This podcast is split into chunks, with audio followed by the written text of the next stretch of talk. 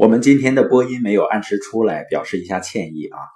今天呢，就聊一个关于德式育儿的话题。最近呢，有一本新书叫《尊重孩子，培养自立孩子的德式育儿艺术》，它的核心呢就是信任孩子，放任争吵。作者呢，莎拉扎斯科呢，在柏林生活了将近七年，所以他女儿上的是德国幼儿园。莎拉对德国幼儿园的描述是。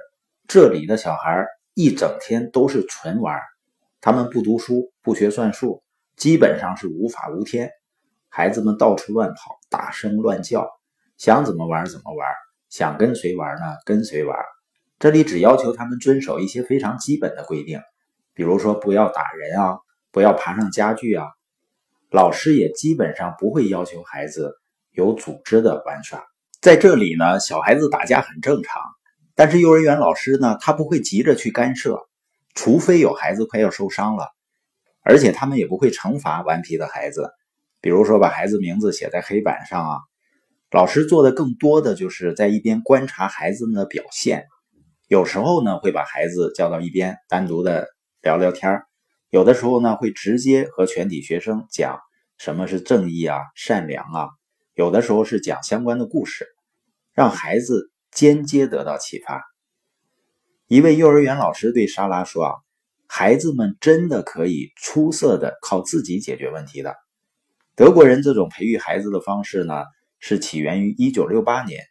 当时德国向所有旧有的行为方式发起了反权威主义运动，其中包括如何教育孩子。有些教育者甚至设立了完全没有规则的幼儿园。今天当然没有那么极端了。”但是很多德国人仍然抗拒给孩子们强加纪律。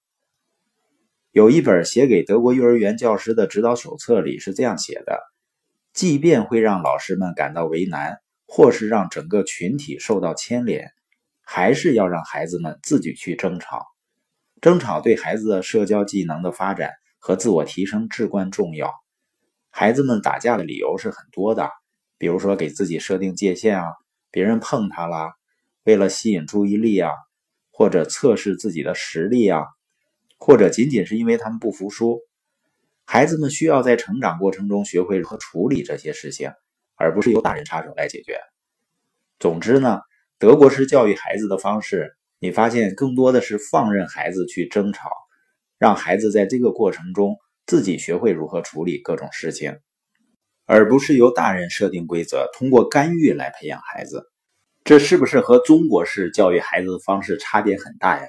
一般的中国的父母们，如果看到孩子们之间有争吵、有打闹，往往都会干预。有的呢是怕自己的孩子吃亏，有的呢也怕自己的孩子占优势呢，别人的家长不满意。而德式教育告诉我们呢，孩子们真的可以出色的靠自己来解决一些问题的。